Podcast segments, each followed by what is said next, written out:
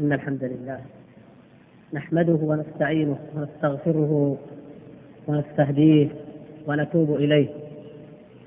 ونعوذ بالله من شرور أنفسنا ومن سيئات أعمالنا. من يهد الله فلا مضل له ومن يضلل فلا هادي له. وأشهد أن لا إله إلا الله وحده لا شريك له.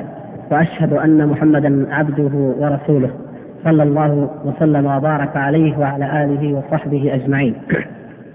ما أدري الأخوان يشيرون كأن الصوت ما واضح ها؟ نجربه أكثر. كذا طيب؟ الحمد لله. أما بعد فنحمد الله تبارك وتعالى ونشكره على ما من به علينا من النعم ونسأله عز وجل ونتضرع إليه ونتوسل إليه بأسمائه الحسنى وصفاته العلى.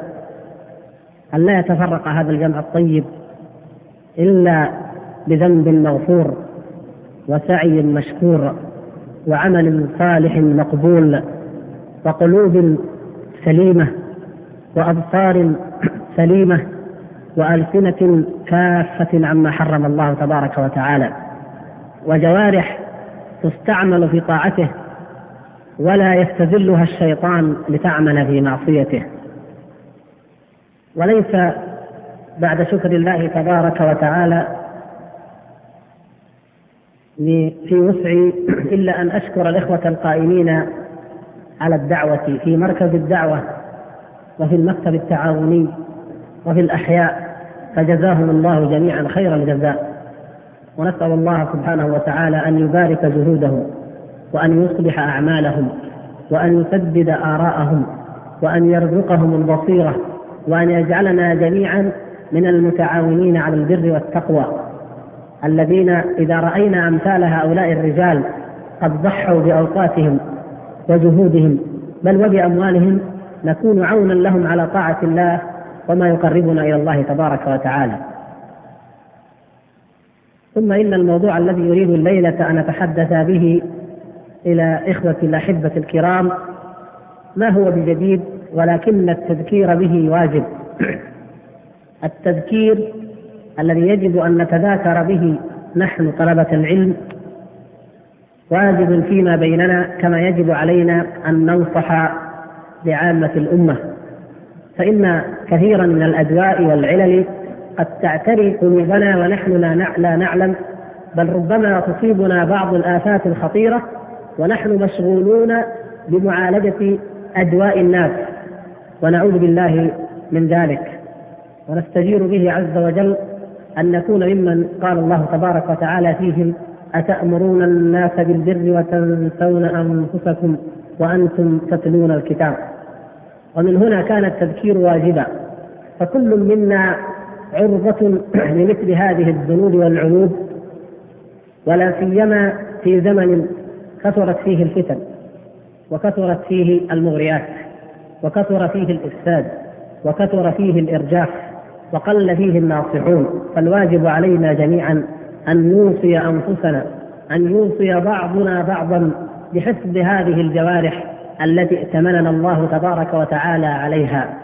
فإن الله عز وجل لما قال إنا عرضنا الأمانة على السماوات والأرض والجبال فأبين أن يحملنها وأشفقن منها وحملها الإنسان إنه كان ظلوما جهولا فإنه يدخل في ذلك حفظ هذا البدن الذي أعطاكه الله تبارك وتعالى وامتن به عليك كما قال الله عز وجل والله أخرجكم من بطون أمهاتكم لا تعلمون شيئا وجعل لكم السمع والأبصار والأفئدة لعلكم تشكرون لعلكم تشكرون. هذا حظ وحث وتنبيه أن نشكر نعمة الله تبارك وتعالى على ما أعطانا من هذه الأعضاء ومن هذه الجوارح التي ميزنا الله سبحانه وتعالى بها عن سائر خلقه وفضلنا بها عن كل عن باقي ما خلق من الدواب.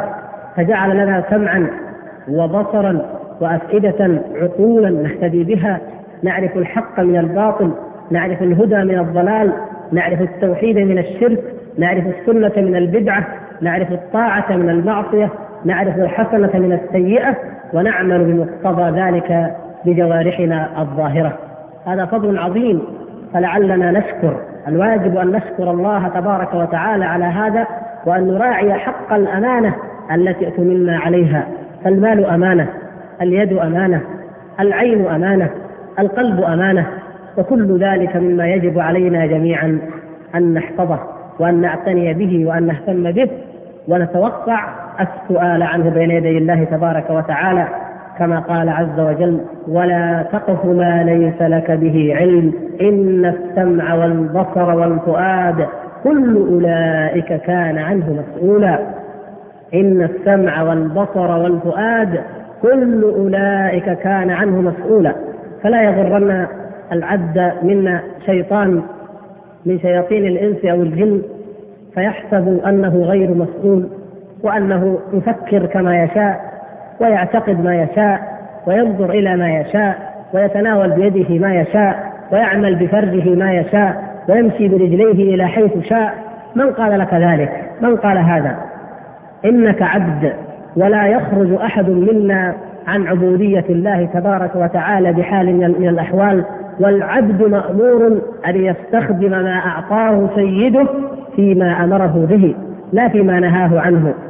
والله تبارك وتعالى يقول واعبد ربك حتى يأتيك اليقين واليقين هو الموت كما قال الله تبارك وتعالى حتى أتانا اليقين كما بين ذلك حتى أتانا اليقين وهو الموت فهذا هو الموت كما جاء أيضا في حديث عثمان بن مظعون رضي الله تعالى عنه عندما قال صلى الله عليه وسلم أما عثمان فقد أتاه اليقين من ربه فلا بد أن نعبد الله حتى الموت فلا ينتهي عقد الأمانة الذي ائتمنك الله تبارك وتعالى عليه إلا بموتك بأن تقبض الملائكة روحك فحينئذ ينتهي هذا العقد. أما ما دمت حيا فأنت مسؤول عن هذه الأعضاء مسؤول عن هذه الجوارح جميعا ألا تستخدمها إلا فيما أمرك به سيدك.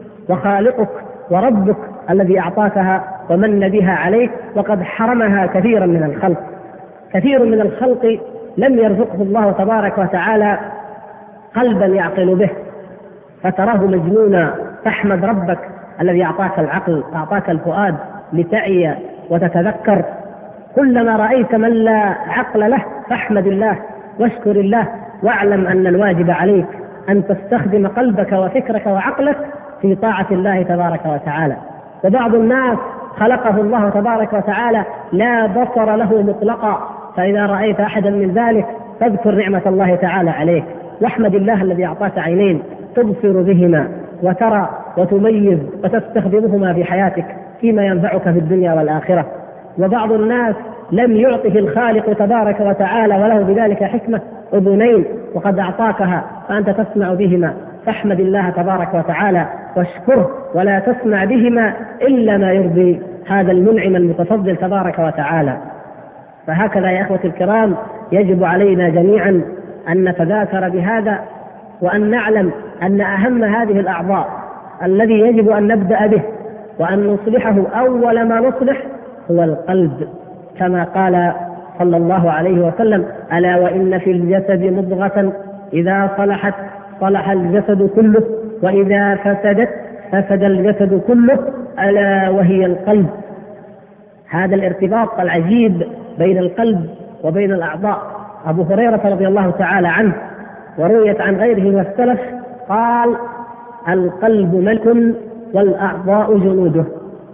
فقال شيخ الإسلام ابن تيمية رحمه الله تعالى قال إن قول رسول الله صلى الله عليه وسلم كما في الحديث هذا المتقدم أبلغ وأبين من قول أبي هريرة رضي الله تعالى عنه ومن قال هذه العبارة.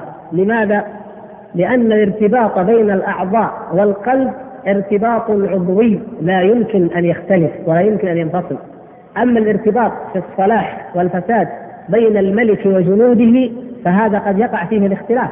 فربما صلح الملك وفسد الجنود وربما فسد الملك وصلح الجنود وربما فسد الملك وصلح بعض الجنود وفسد بعضهم. فهذا البيان بيان رسول الله صلى الله عليه وسلم أبلغ البيان. أن القلب إن صلح صلح الجسد كله. وإن فسد فسد الجسد كله. وإن, ماد وإن مدته مادتان مادة صلاح ومادة فساد فهو للأغلب منهما. ولهذا تجد كثيرا من الناس يعمل بالطاعات ويخلطها بالمعاصي. لماذا؟ لأن القلب تمده مادتان مادة خير وصلاح وحياة وذكر واعتبار ووعظ ومادة أخرى مادة فساد وشهوة وشبهة وما إلى ذلك. نسأل الله أن يحفظنا وإياكم. وقد جاء في دعاء إمام الموحدين خليل الرحمن إبراهيم عليه السلام ولا تخزني يوم يبعثون. يوم لا ينفع مال ولا بنون إلا من أتى الله بقلب سليم. إلا من أتى الله بقلب سليم. سلامة القلب هي دليل ومعيار النجاة والسلامة من عذاب الله تبارك وتعالى. السلامة من الخزي ومن دخول النار ومن ذلك اليوم من شدته ومن عبوسه ومن كرباته تكون بسلامة القلب وسلامة القلب تكون من أمرين لا يجب أو لا يصح لا يجوز أن نغفل عنهما بل يجب أن نعلمهما. أما الأول فهي فهو سلامته من الشبهات. وأعظم ما ينبغي في ذلك أن يسلم القلب من الشرك بالله تبارك وتعالى أن لا يكون في قلب العبد المؤمن شيء من الشرك بغير الله عز وجل. سواء كان ذلك في التقرب في التأله في الدعاء في التوكل في الخشوع في الخوف في الرجاء في أصول هذه الأعمال التي هي أساس أعمال القلب لا يكون شيء منها لا يكون العبد مشركا مع الله تبارك وتعالى بشيء من هذه الأعمال والتعبدات. وهذا كما قد تقدم في بيان أعمال القلوب في دروسنا اللقاءات الماضيه يجب أن تكون هذه الأعمال خالصة لله تبارك وتعالى. فيسلم القلب من الشرك ويسلم من الشبهة التي تدفعه إلى الابتداع ومخالفة سنة رسول الله صلى الله عليه وسلم الذي أمر الله عز وجل بطاعته واتباعه وما أرسلنا من رسول إلا ليطاع بإذن الله. وما آتاكم الرسول فخذوه وما نهاكم عنه فانتهوا. يا أيها الذين آمنوا لا تقدموا بين يدي الله ورسوله. فيتواطأ هذا القلب ويتفق مواطأة واتفاقا كاملا مع ما جاء به رسول الله صلى الله عليه وسلم. فلا تنقدح فيه شبهة من شبه أهل البدع والضلال. إما ميل إلى رأي أهل الغلو كالخوارج ومن ماثلهم أو ميل إلى رأي أهل التفريط كمثل رأي الإرجاء وأشباههم أو أن يعبد الله تبارك وتعالى بما لم يشرعه الله كما يفعل أهل التصوف وأشباههم. كل ذلك لا يصح وإنما الواجب السلامة فالقلب السليم هو الذي سلم من الشبهات وسلم من المعارضات. فنحن الآن في القسم الأول سلم من الشبهات وسلم من المعارضات. والمنازعات والمدافعات فكل ما شرعه الله وشرعه رسول الله صلى الله عليه وسلم فهو الحق الواجب اتباعه والإذعان له. فلا وربك لا يؤمنون حتى يحكموك فيما شجر بينهم ثم لا يجدوا في أنفسهم حرجا مما قضيت ويسلموا تسليما. فصاحبه مذعن منقاد مستسلم بقلبه لا يبحث إلا عن صحة الحديث. فإذا صح عن رسول الله صلى الله عليه وسلم شيء وثبت وكان معناه معلوما لديه فهو يعتقده إن كان من الخبريات والاعتقاديات ويعمل به ويمتثله إن كان من العمليات من الأمور العملية. فهذا الجانب الأول السلامة سلامة القلب من الشبهات. وكذلك سلامة القلب من الشهوات والشهوات كثيرة نسأل الله العفو والعافية. الشهوات كثيرة وهي التي تدفع الإنسان إلى أن يخرج عن الجادة وعن الطريق المستقيم عن طريق الجنة إلى طريق النار. كما قال صلى الله عليه وسلم حجبت الجنة بماذا؟ بماذا حجبت الجنة؟ وحفت النار بماذا؟ بالشهوات حجبت أو حفت في الرواية الأخرى الجنة بالمكاره. نعم. الإنسان إذا أراد طريق الجنة فإنه لا يمكن أن تتحقق شهواته ورغباته. أما النار فإنها حجبت وحفت بالشهوات فمن أراد طريقها من سلك طريقها وصل إليها. نسأل الله العفو والعافية. فانظر يا أخي المسلم في أي الطريقين أنت. إن كنت تلاقي العنف من حفظ نفسك وتصبيرها تصبرها عن الوقوع في الشهوات والشبهات فأنت تريد المال معروض لديك المال ولكن لأنه حرام لا تقبله. معروض لديك شهوة النساء ولكن لأنك تخشى الله وتتقيه وتستعصم به فأنت لا تريد إلا أن يكون حلالا. معروضة لديك شهوات كثيرة مغريات تشتاق إليها النفوس ويتسارع إليها الناس ولكنك تعرض عنها ابتغاء وجه الله. وابتغاء مرضات الله فأبشر بالخير وأنت على طريق الجنة إن شاء الله. أما من أتبع نفسه هواها واتبع هواه وأصبح لا يشتهي أمرا إلا وأخذه من حلال أو حرام ولا تشتاق نفسه إلى شهوة إلا وسعى في تحصيلها ولا يبالي بأمر الله تبارك وتعالى فيها فهذا تارك لطريق أهل النار ونسأل الله أن يحفظنا وإياكم من ذلك. والشهوات كثيرة كما أن الشبهات كثيرة. وأساس ذلك هو ما يعتري القلب من أمراض. بعض العلماء جعلوا أساس فساد القلب بالشهوات الحسد وبعضهم جعله القوة الغضبية وبعضهم جعلوها قوتين وأكثر وأخذوا ذلك من قول الله تبارك وتعالى والذين لا يدعون مع الله إلها آخر ولا يقتلون النفس التي حرم الله إلا بالحق ولا يزنون ومن يفعل ذلك يلقى أثاما. قال العلماء رحمهم الله تعالى ومنهم ابن القيم قالوا هذه الآية حذرت من ثلاثة أمور الشرك دعوة غير الله وهذا معلوم التحذير منه إنه من يشرك بالله فقد حرم الله عليه الجنة ومأواه النار وما للظالمين من أنصار. وما عدا ذلك الموضوعان الآخران فيهما إشارة إلى القوتين اللتين في الإنسان أو الخصلتين اللتين هما أساس كل معصية وذنب يفعله العبد. ما هما؟ القوة الغضبية.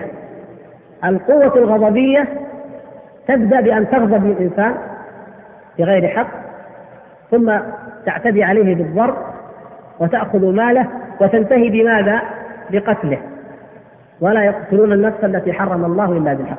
فنبه على نهاية وغاية القوة الغضبية حفظني الله وإياكم منها. ولهذا النبي صلى الله عليه وسلم أوصى الرجل مرارا لا تغضب لا تغضب. فكل منا يعرف نفسه. فإذا كان ممن فيه شدة وحدة في الجانب بجانب القوة الغضبية فليتدارك نفسه ولا يغضب وليعالجها بالأدوية النبوية وقد بينها رسول الله صلى الله عليه وسلم. وإما أن تكون القوة قوة شهوانية. وهذا هذه القوة الشهوانية أول ما تبدأ من الجوارح بماذا؟ بالنظر. نعم. ومعظم النار من مختصر الشرري أول ما تبدأ كل الحوادث مبداها من النظر ومعظم النار من مختصر الشرر. أول ما يبدأ بالنظر فيمد الإنسان عينيه إلى ما حرم الله تبارك وتعالى ويتبع ذلك النظر اتباع يتبعه القلب. يميل القلب وينصب ويعشق ويهوى ويتمنى ثم بعد ذلك يدفع المال أو يبذل السبل ثم تكون النهاية هي الوقوع في الفاحشة والعياذ بالله. فيكون الزنا. فلهذا قال ولا يزنون بعد أن قال نهى عن الشرك وعن القتل. قال ولا يزنون فالقوة الغضبية والقوة الشهوانية هما أساس كل ذلك. والذين قالوا إن الحسد هو أساس فساد الجوارح من القلب والأعضاء جميعا ما ذهبوا بعيدا. فإنهم إما أن يكون الحسد ناشئا عن القوة الغضبية فهو نوع منها لكنه يتجه اتجاه آخر. نسأل الله العفو والعافية. الحسد حفظنا الله وإياكم وحمانا منه يتجه إلى الإنكار على المنعم على المنعم على المتفضل تبارك وتعالى على الكريم الجواد الكريم الذي أعطى وقال كلا نمد هؤلاء وهؤلاء من عطاء ربك وما كان عطاء ربك محظورا. هو الذي أعطى. يعطي من يحب ومن لا يحب. يعطي الكافرين ويعطي المؤمنين. فالحاسد يتجه حقيقة إلى الاعتراض على المنعم على الله تبارك وتعالى. لماذا؟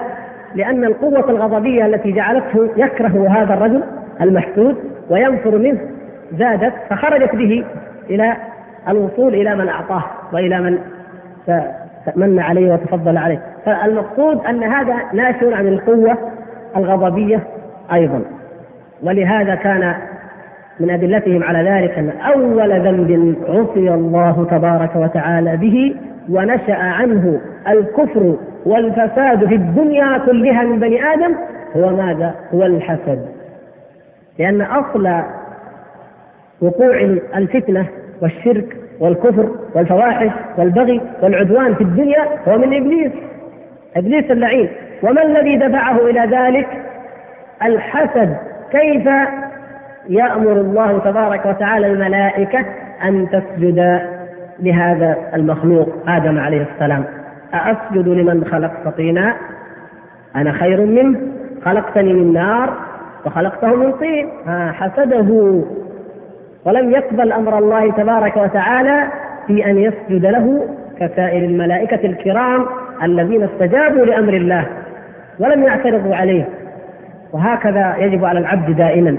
فنشأ من ذلك الحسد الإباء والاستكبار. أبى واستكبر وكان من الكافرين. ثم بعد ذلك الكفر جعله الله تبارك وتعالى سببا لوقوع الكفر والفواحش والمصائب والبلايا في هذه الدنيا. نسأل الله أن يحفظنا وإياكم من همزه ونفسه وشره كله.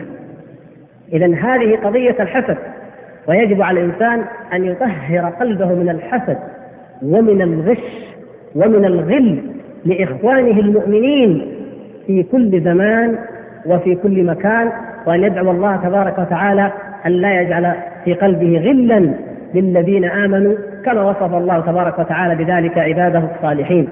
وقد صح عن رسول الله صلى الله عليه وسلم في الحديث الذي لا يخفى عليكم جميعا حديث الرجل الذي خرج إلى إلى النبي صلى الله عليه وسلم وهو في مجلسه الكريم صلوات الله وسلامه عليه ومعه أصحابه الكرام رضوان الله تعالى عليهم ولحيته تقطر متوضئ. فقال صلى الله عليه وسلم يخرج من هذا الفج أو يطلع عليكم من هذا الفج رجل من أهل الجنة. من أهل الجنة. انظروا هذا هذا الوصف عظيم جدا. ما معنى من أهل الجنة؟ هل هي كلمة عادية؟ من أهل الجنة. يعني من الفائزين. من الذين رضي الله تبارك وتعالى عنهم. يعني هذا الرجل ما بينه وبين التمتع بنعم الجنة. التي فيها ما لا عين رأت ولا أذن سمعت ولا خطر على قلب بشر إلا أن يموت. فقط. أن يموت. ما بينه وبين هذه النعم إلا أن يموت. فتعجب الصحابة رضوان الله تعالى عليهم. وثلاثة أيام ثلاث مرات يخرج ذلك الرجل ويقول به النبي صلى الله عليه وسلم هذا القول. فحرص الحريصون وما كان ما كان أكثر حرصهم. مثل حرص أحدنا اليوم على الدنيا وأكثر. إذا قيل فتح مشروع فيه أرباح مضاعفة كل واحد يقول فهمت؟ ما فهمت؟ ما حد قال لي ليش ما قلت لي؟ ليش ما نصحتني؟ ليش ما علمتني؟ سبحان الله يغضب ويعتب بعضهم على بعض يفتح باب من ابواب الخير ولا نساهم فيه؟ فحرص على ذلك عبد الله ابن عمرو بن العاص رضي الله تعالى عنه. يستطلع الخبر ويخبر بعد ذلك بقية الصحابة. فذهب إليه وقال سلم عليه قال يا أخي في الله إني لاحيت أبي خاصمت أبي فحلفت ثلاثا حلفت أن لا أبيت عنده ثلاثا يعني ثلاث ليالي. فأريد أن تؤويني. فقال حياك الله. فأواه. وما غرضه إلا يتفقد لينظر عمله. يقول عبد الله بن عمرو رضي الله تعالى عنه فما وجدت له من شيء غير ما أو كما كنت أتوقع. إلا أنه إذا قام من الليل أو تحرك ذكر الله عز وجل. لم يجد فيه أكثر من ذلك. لم يجد فيه زيادة عبادة أو صيام أو صلاة أو ذكر. ما وجد شيئا. قال فلما كان اليوم الثالث وكدت أحتقر عمله. ما عنده عمل. قلت له أيها الرجل إني ما لاحيت أبي. لم يكن بيني وبين أبي ملاحاة وإنما جئتك لأني سمعت رسول الله صلى الله عليه وسلم يقول فيك كذا فأحببت أن أرى عملك. فما رأيت فيه شيئا غير ما كنت قد رأيت. قال ما هو إلا ذاك. ما هو إلا ما رأيت. يقول ما عندي شيء. هذا اللي رأيت هذا عمل. ما عندي شيء. ثم ولى. قال ثم وليت. فقال الرجل لما وليت قال تعال. فرجعت. فقال ما هو إلا ما رأيت. إلا أني لا أبيت ليلة من الليالي وفي قلبي غش أو حسد لمسلم على نعمة أنعم الله تعالى بها عليه. قال فذلك الذي به بلغت ما بلغت وذاك الذي لا نطيق. قال هذه هذه هي ما تبيت ليلة إلا وقلبك سليم. سبحان الله. سليم ما فيه غش على أحد ما فيه غش لأي مسلم ولا حسد على نعمة أنعم الله بها عليه. من يستطيع هذا؟ من يستطيعه إلا النفوس؟ التي سمت وعلت وزكت وعلمت أن النعم من الله وعلمت أن الفضل كله من الله وأن الخزائن كلها بيد الله وأن الخلق خلقه والعبيد عبيده وأنه يبتلي هذا بالفقر ويبتلي هذا بالغنى ويبتلي هذا بالصحة ويبتلي هذا بالمرض وأننا نحن كلنا يجب أن نطيع أمره وأن نقبل حكمه الشرعي كما نقبل حكمه الكوني القدري كما يقدر فينا فإن جعلنا من أهل الابتلاء والفقر والمرض والألم صبرنا واحتسبنا. وإن جعلنا من أهل اليسار والغنى والمال والعافية شكرنا واحتسبنا عند الله تبارك وتعالى. فلا يطغينا هذا ولا يطغينا أو يلهينا ذاك. هذا هذا هو هذه هي السلامة. سلامة القلب من ذلك كله. فسلم قلبه هذا الرجل رضي الله تعالى عنه من الشرك لا شك. سلم من البدعة ومن الهوى لكن سلم مما هو أدق من ذلك وهو الغش للمسلمين أو الحسد لهم. ولهذا يقول صلى الله عليه وسلم من غش فليس منا. ورواية أخرى يقول من غشنا فليس منا. لأن المؤمن لا يغش وكذلك المؤمن لا يحسد أخاه. فمن صفة أهل الكتاب التي جعلتهم يكفرون بمحمد صلى الله عليه وسلم ورسالته الحسد. ولهذا يقول الله تبارك وتعالى عنهم أم يحسدون الناس على ما آتاهم الله من فضله؟ يحسدون الناس على ما آتاهم الله من فضله؟ وقال في الآية الأخرى حسدا من عند أنفسهم. وبين النبي صلى الله عليه وسلم كيف يحسدنا اليهود؟ حسدونا على رسالة النبي صلى الله عليه وسلم وأنه بعث من العرب وحسدونا على القبلة وحسدونا على يوم الجمعة. أن وفقنا الله له ولم يعرفوه. وحسدونا حتى على كلمة آمين. وما من شيء في ديننا إلا وحسدنا عليه اليهود والنصارى وأشباههم. ونتيجة هذا الحسد استكبروا وأبوا أن أن يذعنوا للحق ورفضوا الإيمان بهذا الدين العظيم. فالمؤمن لا يحسد. لا يحسد أحدا من إخوانه المسلمين أبدا. بل المؤمن لو رأى أهل الكفر يتنعمون ويتلذذون ويعبثون بالأموال كما يشاءون يعلم أن ذلك ابتلاء وأنه متاع قليل ثم مأواهم جهنم وبئس المصير. لا يغره تقلبهم في البلاد لا يغره تقلبهم في النعم. وهم كفار فكيف تحسد إخوانك المسلمين المؤمنين؟ وأمر آخر مما يجب أن نحفظ منه قلوبنا ولا يظهر أيضا أثره على جوارحنا وهو قريب وقريب من الحسد سوء الظن. سوء الظن. يقول الله تبارك وتعالى يا أيها الذين آمنوا اجتنبوا كثيرا من الظن.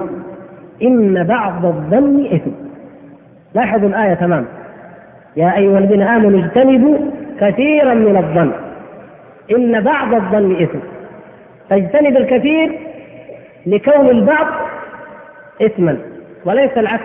الإنسان ينظر إلى بعض الأمور ثم يوسع الظن فيسيء يسوء ظنه كثيرا من أجل أمر قليل. احتمال قليل ربما يكون هذا القول قول صدر أو عمل بدر من أخيك فله احتمال من الحق واحتمال من الخطأ أو الباطل. فإذا وسعته أكثر مما يحتمل فقد عكست مفهوم الآية ومضمونها تماما. الواجب علينا أن نجتنب كثيرا من الظن لكون البعض إثما حتى نحفظ قلوبنا ونحفظ جوارحنا من الميل والوقوع في أعراض إخواننا المسلمين. ولذلك يقول النبي صلى الله عليه وسلم لا تحاسدوا ولا تباغضوا ولا تدابروا ولا تناجشوا ولا يبيع بعضكم على بيع بعض وكونوا عباد الله إخوانا. فكيف يولد سوء الظن يولد في الإنسان أن يترك هذه الفضائل جميعا؟ تنقطع الأخوة. تقع البغضاء يقع الحسد يقع البغي يقع العدوان تقع الفتنة وأصل ذلك كله ناشئ من سوء الظن والعياذ بالله. وقال بعض السلف وهو من الكلام المفيد قال بعض السلف إنما يسيء الظن بالناس خبيث النفس. قالوا كيف ذلك؟ قال ان إنه تترشح صفاته تترشح فتخرج في غيره. يعني هو نفسه خبيثة والعياذ بالله. أعماله خبيثة باطنه خبيث. فيترشح ذلك كما يترشح الإناء ويخرج في شكل إساءة الظن بالناس يأتيه القول الصادق يقول لا هذا القول كذب. لماذا؟ يقول ولو كان كاذب صاحبه. لأنه هو يقول القول وهو كاذب والعياذ بالله. يوصف له انسان بالتقوى يقول لا هذا ما هو تقي. ليش؟ قال أشياء كثير ما تدري عنها تعملها. لماذا؟ لأنه هو في الباطن يظهر التقوى ويعمل في الباطن أعمال خفية. فهو في الحقيقة يتكلم عن نفسه. سيء الظن دائما يتكلم عن إيش؟ عن نفسه. وأصدق الناس ظنا باخوانهم المسلمين هم أسلم الناس باطنا هذه قاعدة سبحان الله. لأنه ما يتصور هو ما يتصور أن احدا يقول الحق ثم يفعل هذه الموبقات ما يتصورها ولهذا لا يتهم بها الناس. لكن الذي يفعلها والعياذ بالله يتهم الآخرين بلا دليل إلا سوء الظن فقط. وسوء الظن بداية لاتباع الهوى. وهذا من أخطر الأمور. سوء الظن بداية لاتباع الهوى. وإذا اتبع العبد الهوى حاد عن الطريق المستقيم ولم يرتدع بأي راجع. وهذه مشكلة وفتنة عظيمة أكبر ما يفتتن به العبد بعد الشرك بالله تبارك وتعالى أن يتبع هواه. بل إن الشرك أحيانا إنما يقع نتيجة اتباع الهوى كما أخبر الله تبارك وتعالى في أكثر من آية عن المشركين. فيقع باتباع الهوى يقع الشرك وتقع المحظورات كلها. فيخل بحق الله ويخل بحق إخوانه المؤمنين ويصبح متعصبا لرأيه ولهواه. وذلك التعصب يعميه ويصمه عن قبول الحق وعن الانقياد له والإذعان له فيشبه حاله في هذا اللحظة في هذا الحال يشبه حال اليهود والنصارى الذين تعصبوا بما عندهم من الباطل ورفضوا دعوة رسول الله صلى الله عليه وسلم ورفضوا قبول الحق. ولهذا يقول عبد الرحمن عبد الرحمن ابن مهدي رحمه الله وهو من تعلمون من علماء الاجلاء يقول العلماء يكتبون ما لهم وما عليهم وأما أهل الأهواء فيكتبون ما لهم ويذرون ما عليهم. شوف كيف الفرق؟ الهوى. العلماء يكتبون ما لهم وما عليهم. يعني العالم العالم بالله تعالى حقيقة الذي يخشى الله كما قال إنما يخشى الله من عباد العلماء إذا بلغه شيء يخالف ما يعتقد أو ما كان يظن أو ما كان يفتي به أو يقوله كتبه له أو عليه. حتى لو كان رأيه في المسألة كذا ثم بلغه حديث عن رسول الله صلى الله عليه وسلم عمل به أو عن الصحابة يكتبه ويتأمل ويبحث عنه حتى لا يقول إلا الحق ولا يفتي بالباطل ولا يعتقد الباطل أما أهل الأهواء جيب له آيات أحاديث. تجيب له براهين من الواقع. إذا كانت قضية مما اختلف فيها الناس تقول انظر الدليل الفلاني والدليل الفلاني لا ينظر إليه. فإذا وجد رائحة شبهة أو كلمة أو احتمال ينفع قال نعم أيوه هذا هذا. أخذه وكتبه وحفظه ونشره ووزعه واهتم به. هذا يدل على ماذا؟ والعياذ بالله. على أنه صاحب هوى وليس من أهل العلم الذين يخشون الله. الذين يعلمون أنهم مسؤولون عما يقولون ومحاسبون ومجزيون بهذا. لا ينظر إلى ذلك. هذا حال وهذه صفة أهل الأهواء. وأصل ذلك قول الله تبارك وتعالى عن المنافقين وإن يكن لهم الحق يأتوا إليه مذعنين. إذا كان الحق لهم لا نريد أن نحتكم إلا إلى رسول الله صلى الله عليه وسلم. لماذا؟ قالوا ما يحكم إلا بالحق. خلاص أنا وياك عند فلان. إذا كان يعلم أن الحق له قال أنا وياك عند فلان ورجل طيب وشيخ وصادق وفي خير. إيش تقول فيه؟ والله ما في إلا خير. خلاص نذهب إليه. لكن إذا كان في شيء محرم يرتكبه وجئت إليه وقلت تعال نتحاكم إلى فلان. قال لا ما أنا ما أثق في علمه ولا ولا أذكر ولا أذهب معك. اذا هذا الهوى هذا الهوى والعياذ بالله. فهذا ما قاله عبد الرحمن بن مهدي رضي الله تعالى عنه. قاله لينبه طلبة العلم ونحن والحمد لله ممن نتبع ندعي ونسأل الله أن نكون كذلك نتبع منهج السلف الصالح في هذا أن يأخذ الإنسان ما له وما عليه فإذا اجتنب سوء الظن وتجنب اتباع الهوى وأخذ ما له وما عليه وفقه الله سبحانه وتعالى. ثم بعد ذلك يعني قد يكون اجتهاده بالحق موديا أو مفضيا به إلى الصواب وقد يفضي به إلى الخطأ. ليس منا أحد معصوما أبدا. كل يؤخذ من قوله ويرد إلا رسول الله صلى الله عليه وسلم. ولكن فضل الله أعظم من ذلك. فضل الله تعالى عظيم. كما قال صلى الله عليه وسلم إذا اجتهد الحاكم الحاكم أعم من طبعا ليس المقصود بالحاكم مجرد الأمير أو الملك أو السلطان، الحاكم يعني أكثر يعني القاضي، وهو يعني كل من حكم في مسألة. حتى قال شيخ الإسلام رحمه الله حتى الذي يقضي بين الصبيان، القاضي والحاكم والشرع، حتى الذي الذي يقضي بين الصبيان في الخطوط، إذا اثنين من الشباب الصغار كتبوا قالوا إيش رأيك خطي أحسن ولا خطه؟ فحكمت أنت مطالب أن تحكم بإيش؟ بالعدل وانت تجتهد بالعدل والحق، نعم فانت قاضي في هذه الحالة، لا يقول واحد الحمد لله. كما يقول كثير من الإخوان وأنا منهم الحمد لله لنا ما رحنا وزارة العدل ولا تعيننا قضاه الحمد لله مرتاحين. طيب ما تدري؟ ما تدري إن نقضي في كل يوم ونقضي في كل مسألة. لأن تأتينا أقوال نقول هذا حق وهذا باطل هذا قضاء هذا حكم. فيمكن أننا عوفينا من جانب وابتلينا من جوانب إخواننا في المحاكم لا يتعرضون لها. المقصود يقول النبي صلى الله عليه وسلم إذا اجتهد الحاكم فأصاب فله أجران وإن اجتهد فأخطأ فله أجر. اللهم لك الحمد. هذا فضل من الله يا أخي فضل من الله. ما دمت تريد الحق وتقصد الحق وهذا معنى الاجتهاد يعني استفراغ الجهد والطاقة والوسع في الوصول إلى الحق. أنت تريد الحق. إن أصبته فلك أجران. أجر الجهد الذي بذلت أجر الاجتهاد وأجر الصواب. وإن أخطأت ما حرمك الله عز وجل.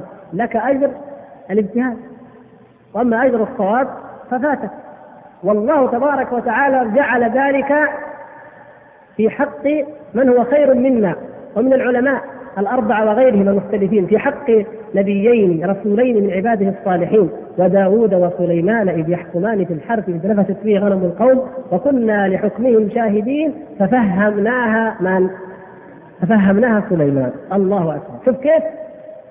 فهمناها سليمان. فهمها سليمان ولم يفهمها داود عليه السلام.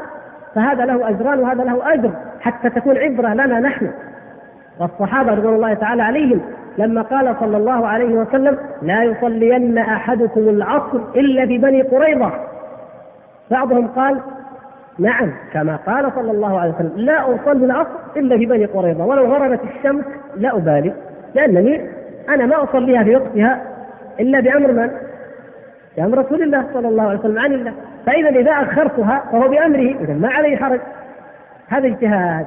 قال الآخرون لا إنما أراد منا رسول الله صلى الله عليه وسلم أن نتعجل فلنصلي الصلاة في وقتها ونتعجل إلى بني قريظة لأن المقصود أن نذهب إلى بني قريظة لنقاتلهم. ليس في أداء الصلاة. في بني قريظة أو في المدينة يعني في مكان قريب منهم أو بعيد عنهم معنى ليس فيها معنى ولا حكمة. فلم يعنف صلى الله عليه وسلم إحدى الطائفتين. هذا من فضل الله عز وجل. ما عنفها. يعني هذا مأجور على اجتهاده وهذا مأجور على اجتهاده وهؤلاء صلوا وهؤلاء صلوا ولم يقل لهؤلاء أخرتم ولم يقل لهؤلاء قدمتم. إذا قد يستوي الأمران وقد يكون أحدهما له أجران والآخر له أجر والكل والحمد لله لم يحرم والشاهد وهو الذي يهمنا أن أحدا من هذين لا يستحق اللوم ولا الذنب ولا التعنيف ولا التشهير ولا إطلاق اللسان بالطعن والقذف والميل منه. هذا لاحظوا هذا يا إخوان هذا مهم جدا. لماذا؟ لأن الأمر في دائرة النظر دائرة الاجتهاد دائرة الفهم. فمن تعدى ذلك وتجاوز وبغى فقد أساء إلى نفسه وجمع سوء الظن وربما جمع إلى سوء الظن الحسد فزاد على على على سوء الظن والحسد إيش؟ البغي والعدوان. ولأهمية هذا أخذت أو أحضرت معي كلاما نافعا لشيخ الإسلام رحمه الله. لا أريد أن أطيل عليكم فيه لكن نحن بالذات طلبة العلم نحتاج إليه كثيرا في واقعنا. هذا من كتاب الاستقامة. نسأل الله سبحانه وتعالى أن يجعلني وإياكم من أهل الاستقامة. يقول الشيخ رحمه الله إنه من مسائل الخلاف هذه الإجتهادية ما يتضمن أن اعتقاد أحدهما يوجب عليه بغض الآخر. يعني اختلفوا في مسألة اجتهادية فيظن البعض أن هذا أن اعتقاده يوجب عليه بغض الآخر ولعنه أو تفسيقه أو تكفيره أو قتاله يعني طبعا أو تبديعه إلى غير ذلك يرميه يخرجه من السنة قد يخرجه من الإسلام. قد يخرجه من طريق الحق والدعوة معتقد أن الاعتقاد يدفعه إلى ذلك.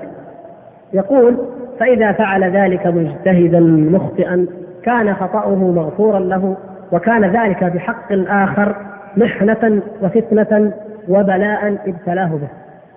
يعني حتى إذا تنازعا واختصما فبغى أحدهما على الآخر.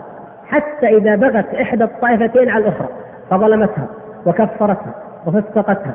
وبدعتها إلى آخره فاعلم أن هؤلاء الذين فسقوا وضللوا وبدعوا إن, إن كانوا يريدون الحق فعلا فلهم أجر واحد فهو أجر الاجتهاد وإن كانوا غير مصيبين والآخرون عليهم وإن كان ما قيل فيهم ظلما وإن كان زورا وإن كان باطلا وإن كان بهتانا ما الواجب عليهم؟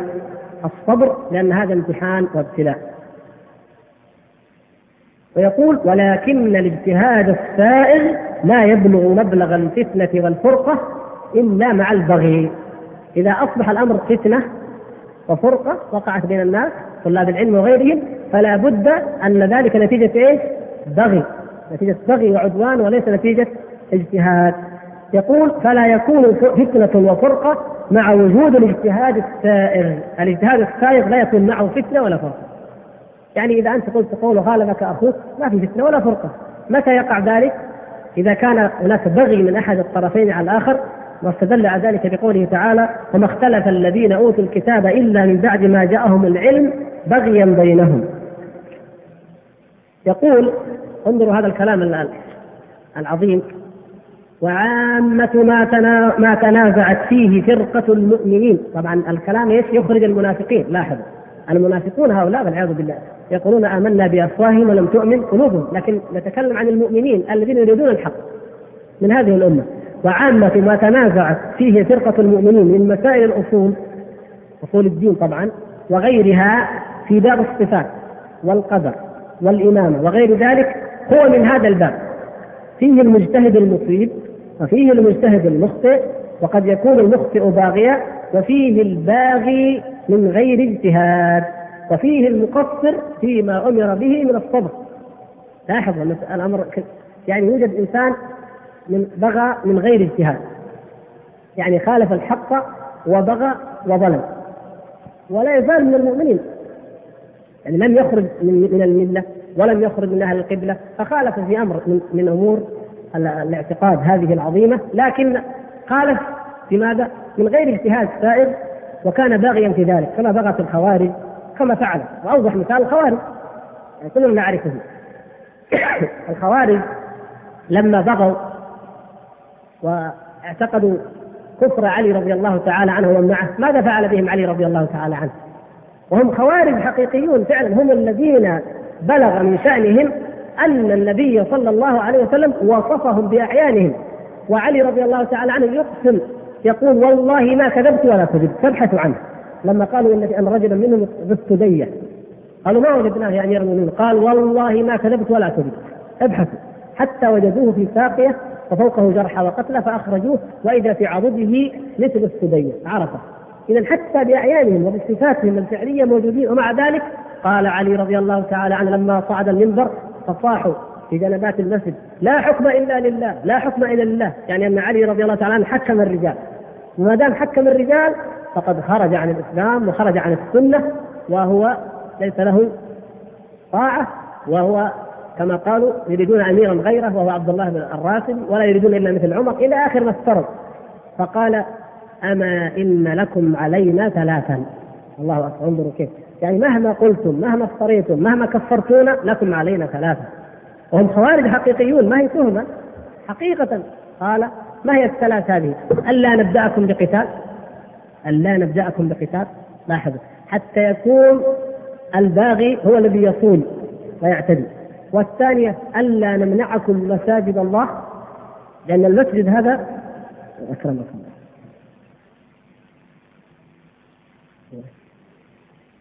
المساجد بيوت الله. كل من كان من أهل القبلة يحق له أن يأتي إلى بيوت الله. ألا نمنعكم مساجد الله. وألا نمنعكم الفيء الفيء عطاءكم من بيت المال ما نمنعكم إياه. ما نصبكم من وظائفكم لأنكم خوارج. حتى الخوارج لا لا يمنعهم من فيء الله لأنه حق لكل مسلم. ما دام من أهل القبلة وما دام من أهل الإسلام. لاحظتم كيف؟ هذا حكم علي رضي الله تعالى عنه، حكم الخلفاء الراشدين الذين قال صلى الله عليه وسلم فيهم عليكم بسنتي وسنة الخلفاء الراشدين المهديين من بعدي، ثم قاتلهم رضي الله تعالى عنه وقاتلهم الصحابة حتى تحقق فيهم ما أخبر به النبي صلى الله عليه وسلم، بعد أن بدأوا هم هم بدأوا بالقتال وخرجوا عن الطاعة وأمروا عليهم أميرا منهم فرفضوا طاعة أمير المؤمنين رضي الله تعالى عنه. إذا لاحظوا كيف التعامل. يقول هذا وفيهم المجتهد المخطئ وبعض العلماء من أهل السنة والجماعة أخطأ في مسائل الصفات. بعضهم اول الكرسي لأنه العلم. قال وسع كرسيه قال علمه. أخطأ. بعضهم قال إن الله خلق آدم على صورته. هذا الحديث لا لا لا إنما هو على صورة الضمير يرجع إلى إلى رجل أو إلى آدم. وليس إلى إلى الله. مثلا وغير ذلك. معلوم المسائل هذه كثيرة معلومة. بعضهم في القدر بعضهم في الحكم على مرتكب الكبائر. قال قولا مغايرا لقول الجمهور لكنه ما يريد إلا الحق. فهذا مخطئ. معذور ما دام من أهل السنة فيريد الحق والتزم السنة باطلا وظاهرا لكن ما وفقه الله. للصواب وهل كل من التزم السنة يوفق فيعصم؟ لا. إنما يوفق فيصيب في أكثر أقواله وأعماله والحمد لله. وأما الخطأ فكل بني آدم عرضة له. ومنهم النوع الآخر وهو المجتهد المصيب بلا شك. يقول وكل ما أوجب فتنة وفرقة فليس من الدين. أي شيء. حتى نحفظ ألسنتنا حتى نحفظ جوارحنا من أن نحدث فتنة وفرقة بين طلبة العلم وبين إخوان المسلمين. كلما اوجد فرقة أو فتنة فليس من الدين سواء كان قولا أو فعلا. ولكن المصيب العادل عليه أن يصبر عن الفتنة، إذا كنت أنت المصيب العادل وغيرك الظالم الباغي المخطئ فاصبر ولا ترد عليه.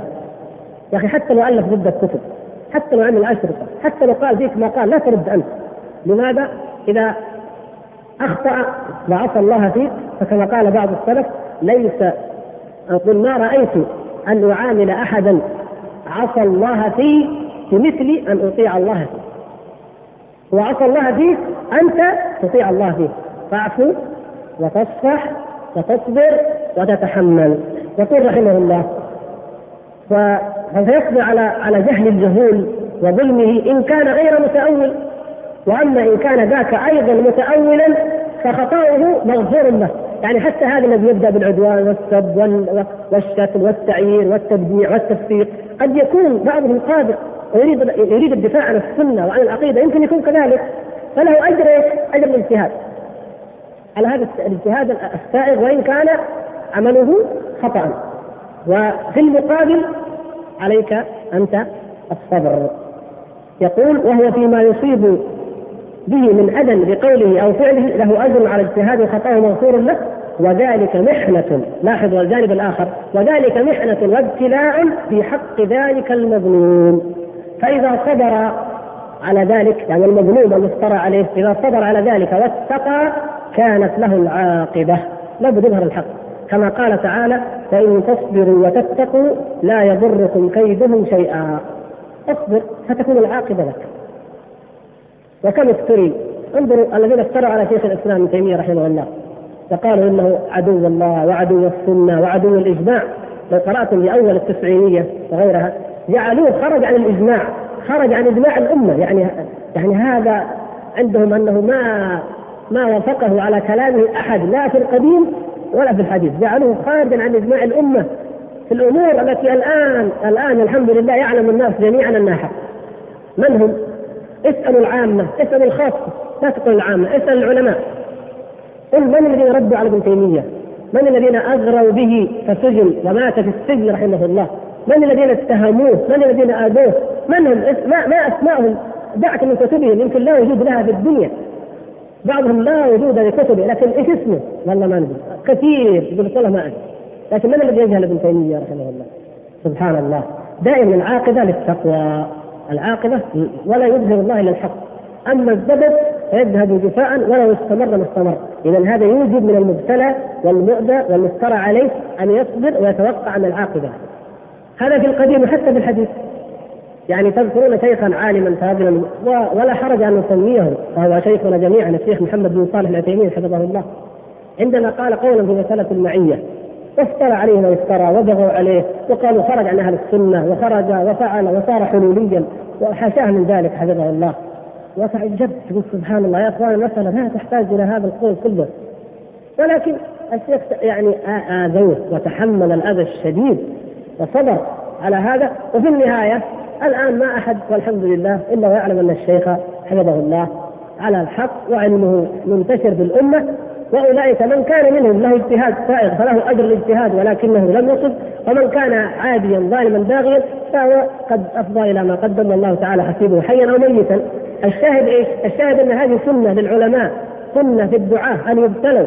وأن يفترى عليهم وأن يتهموا وأن يقال أعداء العقيده وأعداء السنة وكذا فالواجب في هذه الحالة هو الصبر والاحتساب وفي النهاية يحق الله الحق ويبقى ما ينفع الناس ويمكث في الأرض بإذن الله تبارك وتعالى. ويقول شيخ الإسلام رحمه الله وقال تعالى لتبلون في أموالكم وأنفسكم ولا تسمعن من الذين أوتوا الكتاب من قبلكم ومن الذين أشركوا أذى كثيرا فإن تصبروا وتتقوا فإن ذلك من عزم الأمور. قال فأمر سبحانه بالصبر على أذى المشركين وأهل الكتاب مع التقوى. يقول هذا مهم لنا وذلك تنبيه على الصبر من أذى المؤمنين بعضهم لبعض متأولين كانوا أو غير متأولين أن يصبر المؤمنون بعضهم على هذا بعض فلا يجوز لأحد أن يغتاب إخوانه المسلمين أو يسيء الظن فيهم أو يعقد جلسات للطعن والليل منه. ولكن أيضا لو فعل فالواجب على الطرف الآخر إيه؟ الصبر والسكوت والاحتساب. هذا واجب على الجميع. يجب عن هذا على هذا أن يكف عن الأذى. ولكن لو لم يكف وجب على ذاك أن يصبر وأن يحتسب حتى تستقيم الأمة ولا تعم الفرقة. يقول وقد قال سبحانه ولا يجرمنكم شنآن قوم على ألا تعدلوا اعدلوا هو أقرب للتقوى. فنهى أن يحمل المؤمنين بغضهم للكفار على ألا يعدلوا عليهم. لاحظوا وهم كفار. قال فكيف إذا كان البغض لفاسق أو مبتدع متأول من أهل الإيمان؟ لا يحملون بغضنا على اليهود أن نظلمهم نفتري عليهم نبهتهم بما ليس فيهم ولا النصارى. هكذا أمرنا الله. فكذلك حتى لو كان رافضيا حتى لو كان خارجيا لا نبغضه فلا يحملون ذلك على ظلمه والافتراء عليه. ما فيه من البدعة يغنينا عن أن نبهتهم ونفتري عليهم ونتكلم في نياتهم. واضح بدعهم واضحه ظاهره فكيف إذا كان أخاك ممن يدعو إلى مثل ما تدعو إليه؟ ويدين الله مثل ما تدين به ويعتقد مثل ما تعتقد. هل يجوز أن تبغضه وأن تعاديه؟ هذا مما لا يجوز بلا ريب. يقول فهذا أولى أن يجب عليه أن لا يحمل ذلك على ألا يعدل على مؤمن وإن كان ظالما له. يقول فهذا موضع عظيم المنفعة في الدين والدنيا فإن الشيطان موكل ببني آدم وهو يعرض للجميع ولا يسلم أحد من مثل هذه الأمور. والله أكبر. شوف الكلام العظيم هذا. قاعدة عظيمة. لا يسلم أحد من أن يقع في قلبه شيء من هذا على إخوان المسلمين. دع ما سواها. يقول من نوع تقصير في مأمور أو فعل محظور باجتهاد أو غير اجتهاد وإن كان هو الحق. ولهذا قال تعالى لا خير في كثير من نجواهم. تروا قل قل فعلا يسلم أحد أو يسلم مجلس. لا خير في كثير من نجواهم إلا من أمر بصدقة أو معروف أو إصلاح بين الناس. ومن يفعل ذلك ابتغاء مرضات الله فسوف نؤتيه اجرا عظيما. لماذا لا يكون هذا يا إخوان؟ ديدننا وشاننا دائما في مجالسنا. أن نأمر بإيش؟ بصدقة. أو معروف أو أو إيش؟ إصلاح بين الناس. ما نجيب الفرقة. ما نتحدث في الفرقة. ما نضع على النار أعواد. بل إصلاح. لو بلغنا أن احدا في قلبه شيء على أحد نصلح ما بينهما. ونهدئ الأمر. وهذا الخلاف يقع. الخلاف عقوبة من الله. قل هو القادر على أن يبعث عليكم عذابا من فوقكم.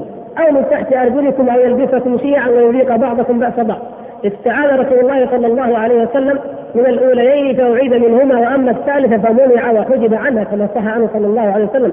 فالفرقة عذاب لكن الواجب أن لا نزيدها أن لا نبكيها أن لا نؤججها فنقول يا أخي لمن جاء يغتاب أو ينم أو يتكلم أو يقول يقول اتق الله وأصلح ذات البين يجب أن تكون مجالسنا كذلك اما كانت مجالس علم وذكر لله تبارك وتعالى ومنفعه تنفعنا حتى في دنيانا فيجب أن تكون إلا من أمر بصدقة أو معروف أو إصلاح بين الناس وليست مجالس إفساد وشحناء في القلوب وإيغار في الصدور. يقول قال سبحانه لنبيه فاصبر إن وعد الله حق واستغفر لذنبك وسبح بحمد ربك بالعشي والإبكار. فأمره بالصبر وأخبره أن وعد الله حق وأمره أن يستغفر لذنبه. ثلاثة أمور مع بعض. ثم قال ولا تقع فتنة إلا من ترك ما أمر الله به. لماذا تقع الفتنة بين الناس؟ لا تقع فتنة إلا من ترك ما أمر الله به. فإنه سبحانه أمر بالحق وأمر بالصبر. فالفتنة إما من ترك الحق عند بعض الطوائف وإما من ترك الصبر عند المعتدى عليهم المتكلم فيه. لاحظوا فتقع الفتنة والفرقة. فالمظلوم المحق الذي لا يقصر في علمه يؤمر بالصبر فإذا لم يصبر فقد ترك المأمور أنا أنا أخاطبكم الآن في هذا الجانب. دعك من المفتري الظالم صاحب الهوى. نسأل الله ان لا يكون في مجلسنا هذا منهم أحد إن شاء الله بإذن الله. لكن أنا أخاطبكم وأنتم إخوة لي في الله وأخاطب نفسي أن نكون من النوع الثاني. فليقل فينا من شاء فليفتري علينا فليظلمنا. ما الواجب؟ أن نصبر. إن لم نصبر نحن فقد عصينا الله. كما عصى أولئك بالبغي والظلم عصينا نحن بترك بترك الصبر. فكانت الفتنة. وأنا إذا أكون صريحا معكم أتعجب. أن بعض الناس المتكلم فيهم يصبرون والباقون لا يصبرون. سبحان الله. يريد أن يدافع ويتكلم أحيانا بحق أحيانا بخطأ. يا رجل المتكلم فيه صبر. أنت ما تصبر وأنت مجرد محب له. سبحان الله. لابد أن نصبر حتى نقضي على هذه الفتنة التي يريد الشيطان أن يرجف بها بين المؤمنين. فليبغي الباغون وليعتدي المعتدون وليفتر المفترون. اصبر يا أخي أنت اصبر وتحمل الأنبياء سبحان الله العظيم يوسف مكث في السجن كم كم لبث في السجن؟ سبع سنين نتيجة افتراء أنه يريد أن يفعل الفاحشة. وهو الذي استعصم وأبى وهرب إلى الباب. سبحان الله. وهو نبي من أنبياء الله. افتري عليه. ظلم وسجن هذه المدة في ظلم. ونحن الآن إذا إذا قيل كلمة أو أوقف داعية مثلا صار شيء جزعنا وقلقنا وظننا أن هذا يعني أمر كيف يقع؟ يا أخي هذه سنة الله. وكذلك جعلنا لكل نبي عدوا من المجرمين وكفى بربك هاديا ونصيرا ولا شك أن الذي يحمل بعض الإخوان على الأذى والألم هو من باب قول الشاعر وظلم ذوي القربى أشد مضاضة على النفس من وقع الحسام المهند. يعني إذا تكلمت اذاعه صوت أمريكا وقالت المتطرفين الأصوليين لندن كل ليلة الأصوليين المتطرفين يقول كفار. لكن لما يجي إخوان لك. و يعني ترى فيهم إن شاء الله دعوة الخير ومظهر الخير ومحبة الخير واعتقاد الخير. وتحسبهم كذلك الله حسيبهم ولا تتوقع منهم من الخير ثم يظلمونك تتألم. هذا الذي يدفع بعض الإخوان إلى ذلك. ومع هذا نقول كما قال الشيخ رحمه الله درءا للفتنة لا بد من الصبر من هؤلاء كما لا بد من الكف من أولئك. يقول وإن كان مجتهدا في معرفة الحق ولم يصبر فليس هذا بوجه الحق مطلقا لكن هذا وجه نوع حق فيما أصابه فينبغي أن يصبر عليه. وإن كان مقصرا في معرفة الحق الطرف الآخر فصارت ثلاث الذنوب ها؟ أنه لم يجتهد في معرفة الحق. بعض الناس يلغي في, في, الأقوال ويقع في أعراض العلماء والدعاة فيجتمع له ثلاثة ذنوب.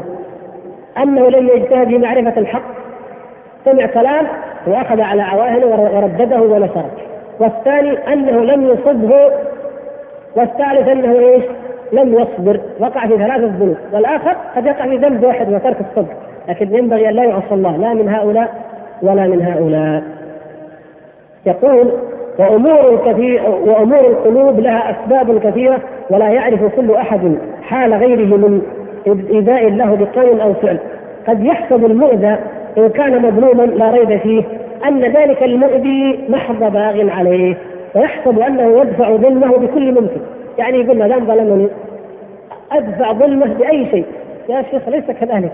ليس كذلك. حتى حتى اللي ظلمك وأجاز الله لك أن تدفع السيئة لمثلها ولكن الصبر والعفو أفضل. ما ما ما أباح لك أن تدفعه بأي شيء وتقول بحقه أي شيء. لاحظوا كيف هذه القواعد العظيمة في التعامل بين المؤمنين مهما اختلفوا ومهما أخطأوا. يقول والله سبحانه وصف الأئمة بالصبر واليقين. فقال وجعلناهم ائمه هذه الآية إيش؟ الآية وجعلنا منهم يعني عند الكتاب يصح الآية. إذا صححوا في صفحة 40 هذا النص يا أخوان. في صفحة 40 من الاستقامة وجعلنا منهم تعدل الآية. وجعلنا منهم أئمة يهدون بأمرنا لما صبروا وكانوا بآياتنا يوقنون. وقال وتواصوا بالحق وتواصوا بالصبر. ثم ذكر رحمه الله أصلا عظيما. أرجو أن لا يفوت على أي واحد منا ونسأل الله سبحانه وتعالى أن يرزقنا البصيرة دائما. يقول كثير من الناس قد يرى تعارض الشريعة يظن ان الامر متعارض فيرى أن الأمر والنهي لا يقوم إلا بفتنة. يعني يظن أنه لا أستطيع أن آمر أو أنهى إلا إيش؟ بفتنة. أو يعني إما انني يعني فيظن فيقول أنه مأمور بهما جميعا. يقول اذا الله أمرني بالأمر والنهي وأمرني بالفتنة. كيف يعني أمرني بالفتنة؟ يقول ما دام لا يمكن الأمر والنهي إلا بها فأنا مأمور بالاثنين. وإن كانت فتنة لابد أن آمر أمامها. أو أسكت أو أسكت فلا أقول الحق حتى لا تقع الفتنة. لاحظ الخطأ. فيفهم أنه لابد من الأمرين معا نفيا أو إثباتا. وأمر بالمعروف وانهى عن المنكر وإيش؟ واصبر على ما أصابك لابد أن تأمر وأن تنهى وأن تصبر على ما أصابك من فتن نسأل الله سبحانه وتعالى أن يرزقنا وإياكم الصبر وقول الحق في الغضب والرضا إنه سميع مجيب ونتوقف حتى نسمع الاذان إن شاء الله. إخواني الكرام أسأل الله سبحانه وتعالى أن ينفعنا بما نسمع وما نقول. وأن لا يجعل في صدورنا حرجا من قبول الحق والإذعان إليه من أي مصدر كان. الوقت كما ترون لا يسعنا أن نطيل وإنما أردت التذكير والتنبيه لإخواني ولنفسي بأن نحفظ قلوبنا ونحفظ أسماعنا ونحفظ أبصارنا ونحفظ ألسنتنا عما حرم الله تبارك وتعالى ولا سيما إذا كان مؤديا إلى الفتنة بين المسلمين وإلى الفرقة بين المؤمنين فإن هذا يتأكد ويتعين والذي حرم الغيبة وحرم النميمة وحرم الحسد وحرم الغش وحرم سوء الظن لأي مسلم كائنا من كان فإنه في حق أوليائه وعباده الصالحين والدعاة إليه لا شك أنه يحرمه أشد ولا يرضى به تبارك وتعالى. ونسأل الله سبحانه وتعالى أن يجعلنا وإياكم ممن يريدون وجهه. وممن يتبعون الحق على بصيرة ولا يريدون إلا الكتاب والسنة. وإذا سمعوا القول اتبعوا أحسنه من قول كائن من كان لا يتعصبون لرأي ولا لقول ولا يزكون أنفسهم بما ليس فيهم. فإن من أعظم الادواء أن يزكي الإنسان نفسه. والله تعالى يقول فلا تزكوا أنفسكم هو أعلم بمن اتقى. ويقول ألم تر إلى الذين يزكون أنفسهم؟ بل الله يزكي من يشاء. لا تظن يا أخي المسلم أنك تزكي نفسك بأن تقول أنا من أهل الحق أنا على الصواب أنا من أهل السنة أنا من أتباع السلف أنا من حملة الدعوة أنا من كذا لا يهمك ليس بأمانيكم ولا اماني أهل الكتاب. لا تنظر إلى هذا انظر إلى الحق إلى عملك في ذاته. لو أن المسألة ألقاب وأسماء وتزكيات يجعلها الانسان نفسه أو يصفها بها من يحبه لكان الأمر هينا لكل أحد. ليس بأمانيكم ولا أماني أهل الكتاب. من يعمل سوءا يجز به. هذا ما شرعه الله سبحانه وتعالى. محذرا إيانا من مثل هذا. فأسأل الله سبحانه وتعالى أن يجعلني وإياكم ممن يحفظ الله فيحفظه الله تبارك وتعالى. بأن يحفظ جوارحه عما حرم الله. فإذا حفظنا جوارحنا جميعا عما حرم الله وأقمناها واستخدمناها في طاعة الله حفظها الله عز وجل ونالنا ما ذكر في حديث الولي. كنت سمعه الذي يسمع به وبصره الذي يبصر به ويده التي يبطش بها ورجله التي يمشي عليها ولئن سألني لأعطينه ولئن استعاذني لأعيذنه. الله أكبر. لما حفظ الله بجوارحه يكون يكون جزاؤه بهذه الدرجة بهذه المنزلة فيسدد الله تبارك وتعالى كلماته. وخطواته وأعماله ويوفقها وهو لا غير مبال ولا يدري في حيانه يعني كثير من أمور الدعوة وقد شاهدنا هذا والحمد لله. كثير من أمور الدعوة كما ترون ما لها ليست عميقة الخطة أو أنها كانت هناك وراءها عقول مدبرة وإنما هي أعمال عملها بعض أهل الخير اجتهدوا بها ففتح الله تعالى أبوابا عظيمة من أبواب الخير، لماذا؟ نتيجة ان هناك قدر من من, من ولاية الله لمن قاموا بهذا في الجملة لا, لا نفكر أنا افرادا معينين لكن نقول في الجملة والحمد لله أن خيار خلق الله هم الأمة الذين يدعون إلى الله ويأمرون بالمعروف وينهون عن المنكر في جملتهم نسأل الله أن يجعلنا وإياكم منهم. وبالمناسبة آه وهذا ينقلنا إلى الأسئلة آه الحقيقة يشكو الإخوة من ضعف في التعاون والتجاوب مع أنشطة الأحياء. والآن نحن مقبلون أو بعد فترة على ما يسمونه عطلة الربيع وتزدحم هذه المدينة جدة ازدحاما شديدا بالناس وبالمنكرات وبالمغريات والملهيات. فالواجب علينا من الآن أن نعد العدة إن شاء الله جميعا أن كل منا يكون جنديا لله. مستعملا في طاعة الله يعين على الأمر بالمعروف والنهي عن المنكر. فلنتعاون مع اخواننا في مندوبيات الحي وفي الأنشطة آه، جميعا سواء أئمة المساجد أو غيرهم وطلاب العلم هم الأولى في هذا. الله المستعان الله المستعان. أيضا يشكو الإخوة أن بعض الأحياء يوجد فيها شباب لا يصلون ولا يعملون الخير ويحبون اللهو واللعب وربما كانوا من مدمني المخدرات ولا حول ولا قوة إلا بالله ومن يزيد بنات الناس وغير ذلك. ما هو التوجيه المطلوب نسأل الله سبحانه وتعالى أن يوفقنا وإياكم للدعوة يجب أن نجتهد في دعوة الناس دعوة هؤلاء الشباب. ننوع ننوع في الوسائل. ليس شرطا أن تذهب إليه وتقول له أنت عاصي أو أن أو حتى تقول اتق الله ولا تعصي الله وكذا. نوع يا أخي. يمكن تستثيره يمكن تزوره يمكن تهدي له كتاب تهدي له شريط تكلم والديه تكلم أساتذته في المدرسة. يعني اهتم به. تعرف عليه. خاصة في الحي جارك اعرف أباه من هو أبوه من هي أمه من هم أخواله هل يمكن أن يكون تأثير الام عليه تكلمها مثلا بالهاتف تقول لها انتبه لابنك أو الأب أو الاخوان أو الأعمام أو المدرسة نتعاون نحرص على هذا الشباب لماذا يجتمعون في هذا المكان؟ هذا المكان مقهى لماذا لا يدخل المقهى؟ مثلا إذا كان يعني جلسة في مكان لماذا لا يمنع من الجلوس أمامه؟ إذا كان كذا إذا كان يعني نوع نوسع أذهاننا ونفتقها حتى نستوعب يعني كل الاحتمالات لوقوع هؤلاء الشباب في هذه الانحرافات ونعالجها بالعلاج الناجع بإذن الله وهو ليس صعبا الحمد لله. أي نعم يعني كثير من الأسئلة حول العطلة وما يتعلق بها. الأخ يقول آه، أعطي دورة في أمريكا وهو شاب لم يتزوج وليس لديه ما يكفي لتكاليف الزواج فما نصيحتكم؟ والله يا أخوان الذي أنا أنصح نفسي به وإخواني جميعا ومن غش فليس منا. الذهاب إلى تلك الدول فيما بلغني. وجاءتني رسائل في الأسبوع الماضي قريب وجاءني من الإخوان من قطع دورته في أمريكا وجاء يقولون لا لا تستطاع لا تستطاع لا تطاق من الشاب الأعزب لا يطيق ان يعيش في تلك المجتمعات. وقد رأينا في أيام خاطفة والذي يذهب مثلي كما تعلمون ولا مثلكم لو راح يعني ينزل في مراسم اسلاميه أو مساجد ما يشوف شيء. لكن مع ذلك ترى في المطارات وترى في الطرق أعوذ بالله أعوذ بالله. والله الذي لا إله غيره إنني قلت سبحان الحي القيوم مرارا في أمريكا سبحان الذي بلغ من عفوه وفضله وسعة رحمته أنه يرزقهم يرزقهم ويطعمهم ويكسوهم والله لما ترى ما يفعل الأمريكان وغيرهم تتعجب من سعة فضل الله. كلا نمد هؤلاء وهؤلاء من عطاء ربك. كيف يطعمهم؟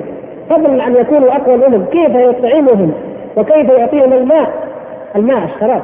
وهم على هذه الموبقات والعياذ بالله. اذا هل نرمي أنفسنا في النار؟ أنا لا أوجه الكلام لهذا الأخ فقط. هذه الإدارات لماذا تبتعد؟ الخطوط السعودية. وإدارات أخرى لكن كمثال أوضح شيء آه، الخطوط السعودية والدفاع الجوي ورئاسه الطيران عدة إدارات بلغني عنها قريبا أنها تبتعث سبحان الله. لماذا تبتعثون؟ بارك الله فيكم. قالوا بعضهم وهذا الذي ألمني جدا يبتعث ليتعلم اللغة. اللغة؟ اللغة بس أليس عندنا هنا معاهد ومراكز ألا نستطيع أن نفتح؟ الخطوط كمثال اليست كانت تدار من قبل شركة أمريكية من أكثر من 40 سنة وهم بين أيدينا هنا؟ لماذا لا نعلمهم اللغة هنا؟ كمبيوتر؟ لماذا لا ناتي الكمبيوتر هنا؟ فرحنا جميعا لما فتحت الأكاديمية الأكاديمية في رابع أكاديمية الطيران والحمد لله. يصبح طيار يتخرج ودرس هنا. الحمد لله سلم من الفتنه هناك لماذا يعني الأصعب وهو تعلم الطيران عندنا هنا واللغة وهي أسهل شيء يبتعث إليها هناك. على كل حال الكلام في هذا كثير لكن نرجو أن تتنبه كل الإدارات و والآباء. معلش الآباء نعم بعض الناس ما هو إدارة حكومية. الأب يرسل ولده في العطلة يتعلم لغة يرسل بنته. هذا أفضل. لكن رأيت بعيني بنات قالوا هذه سعودية جاءت إيش؟ قالوا جاءت تتعلم لغة في العطلة؟ سبحان الله. هكذا هكذا بلغ بنا الضياع.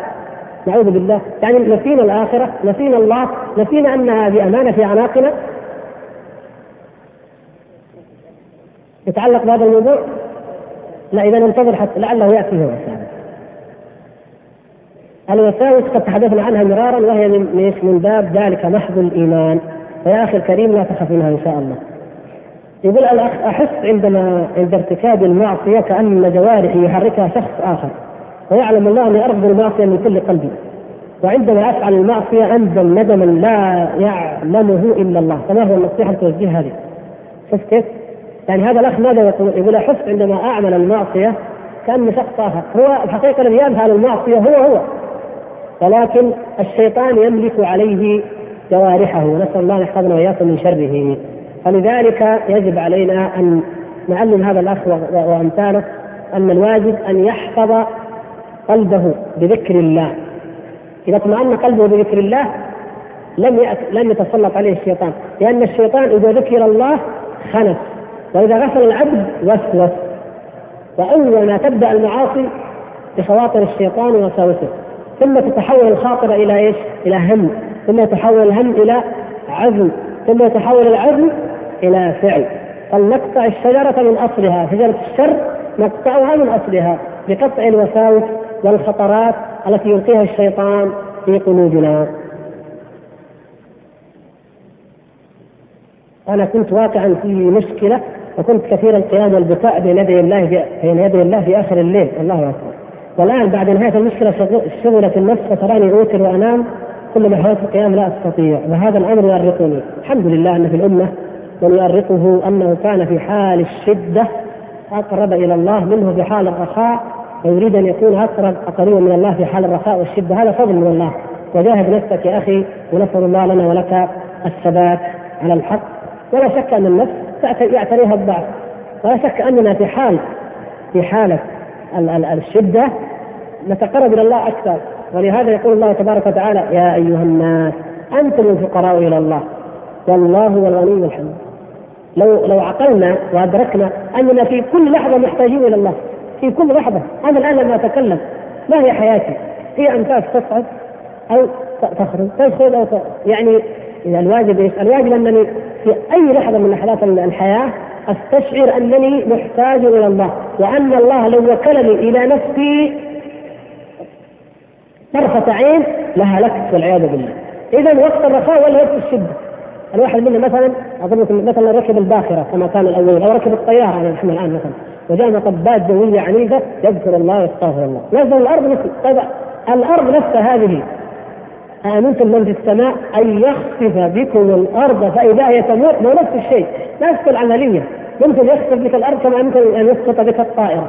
إذا في أي الحالات تقول أنا آمن مطمئن. في كل الأحوال أنت محتاج إلى أن يحفظك الله. وأن يعصمك الله وأن يعافيك الله فاستدامة ذلك يجعلك مستديما للطاعة نسأل الله يجعلنا وإياكم ممن يداومون على طاعة الله وأن يوفق الأخ هذا لذلك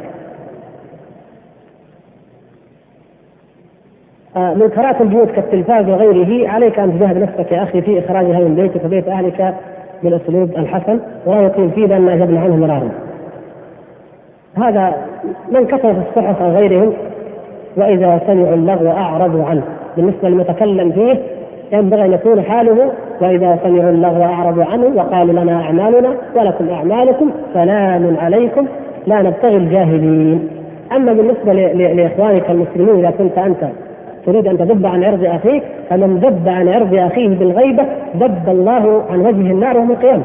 ذب عن عرض أخيك لكن بالأسلوب الحسن الذي لا بغي فيه ولا عدوان. طيب. رجل جامع زوجته في شهر رمضان قبل عشر سنوات. طبعا نقول في النهار. والزوجة طلقها والآن لا لا يؤثر طول المدة ولا يؤثر أنه طلقها في أنه يجب عليه الكفارة كما هو معلوم. العمل الذي نقوم به تجاه إخواننا في البوسنة والهرسك والصومال هو جمع المال لهم وإيصال المعونة والآن الطرق تكاد تكون شبه مقبلة بالنسبة لذهاب الإخوة للدعوة أو للجهاد نسأل الله سبحانه وتعالى أن يفرج عن هذه الأمة.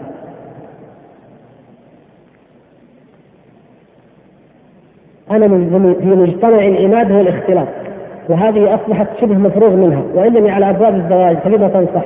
هل أصبر على عدم الزواج حتى يفتح الله أم أتزوج ويكون الأمر بما اخاف منه؟ يعني إذا الأخ لو تزوج فزوجته سوف تختلط بالمجتمع هذا يمكن هذا قصد. على كل حال تزوج واحفظ نفسك وأهلك من الاختلاط. هكذا إن كنت فهمت السؤال على اي حال. الكتاب نحن إن شاء الله عاملون فيه ترجمة الجواب الصحيح ونسأل الله سبحانه وتعالى يوفقنا وإياكم ولا نستغني عن أي دعم منكم وأهم أهم نوع من أنواع الدعم والمعونة الرأي السديد والصائب في كيفية محاربة هذه الأفكار الضالة من تنصير أو بأي بدعة من أنواع البدع فعملنا هو أعم وأشمل من ها؟ طيب يعني حقيقة يمكن بعض الأمور آه، لا نستطيع الإجابة عليها الآن تتعلق بهذا الموضوع وغيره ونجيب عليها إن شاء الله في الدرس الأحد ما أمكننا إن شاء الله. طيب يا لا ينبغي لك يا أخي أن تحرج علينا بهذا، الأخ يقول أسألك بالله العظيم للاخ أن تعرض هذه الورقة على الشيخ وهو أنه لدي مريض كبير السن مغمى عليه منذ أسبوعين فارجو من الشيخ والحاضرين ان له ولمرضى المسلمين. أولا نسأل الله سبحانه وتعالى أن يشفيه ويشفي أمراض المسلمين جميعا ويشفي أمراض قلوبنا وأبداننا إنه سميع مجيب ونرجو أن يكون هذا في الغيب كما هو الآن في العلم. لكن ما ينبغي الاخ أن يحرج على إخوانه مثل هذا. أسألكم بالله أن تدعوا. أسألكم بالله أن تعرضوا سؤالي. لأن الذي يعرض الاسئله أو يجيب عليها يقدر ما لا تقدره أنت يا أخي الكريم. هذا رجل وضع فلوسه في البنك ثم أعطوه ربح. هذا طبعا ما هو ربح؟ هذا خسارة وبحث فاحتار وهو مطالب بدفع الضرائب في بلده. هل يدفعها من هذا الربح المحرم؟ أخذ الضرائب من الناس حرام. وما حصل له من البنك حرام. فجائز من أن يدفع الحرام في الحرام. يذهب الحرام حيث أكل نعم جائز هذا. لكن لا يعني ذلك أن يستمر في أكل الحرام. حتى لو ظلم ووصل من ماله بغير حق فلا يتخذ مصدرا للحرام. إنما كلامنا الآن في إيه؟ في التخلص، التخلص من الحرام يكون بإعطائه لمن يأخذه منه على على وجه الحرام، نعم. يقول أخ أنا شاب أحب متابعة مجالس الذكر وملازمة إخوتي في الله، ما شاء الله، الحمد لله. ولدي والد حفظه الله يمنعني من ذلك في بعض الأوقات، هل أطيعه أم لا؟ انصحه ولا تطعه فيما تعلم أنه خير لقلبك وأصلح لك ولو تأولت وعرضت في بعض الأمور بالمعارف.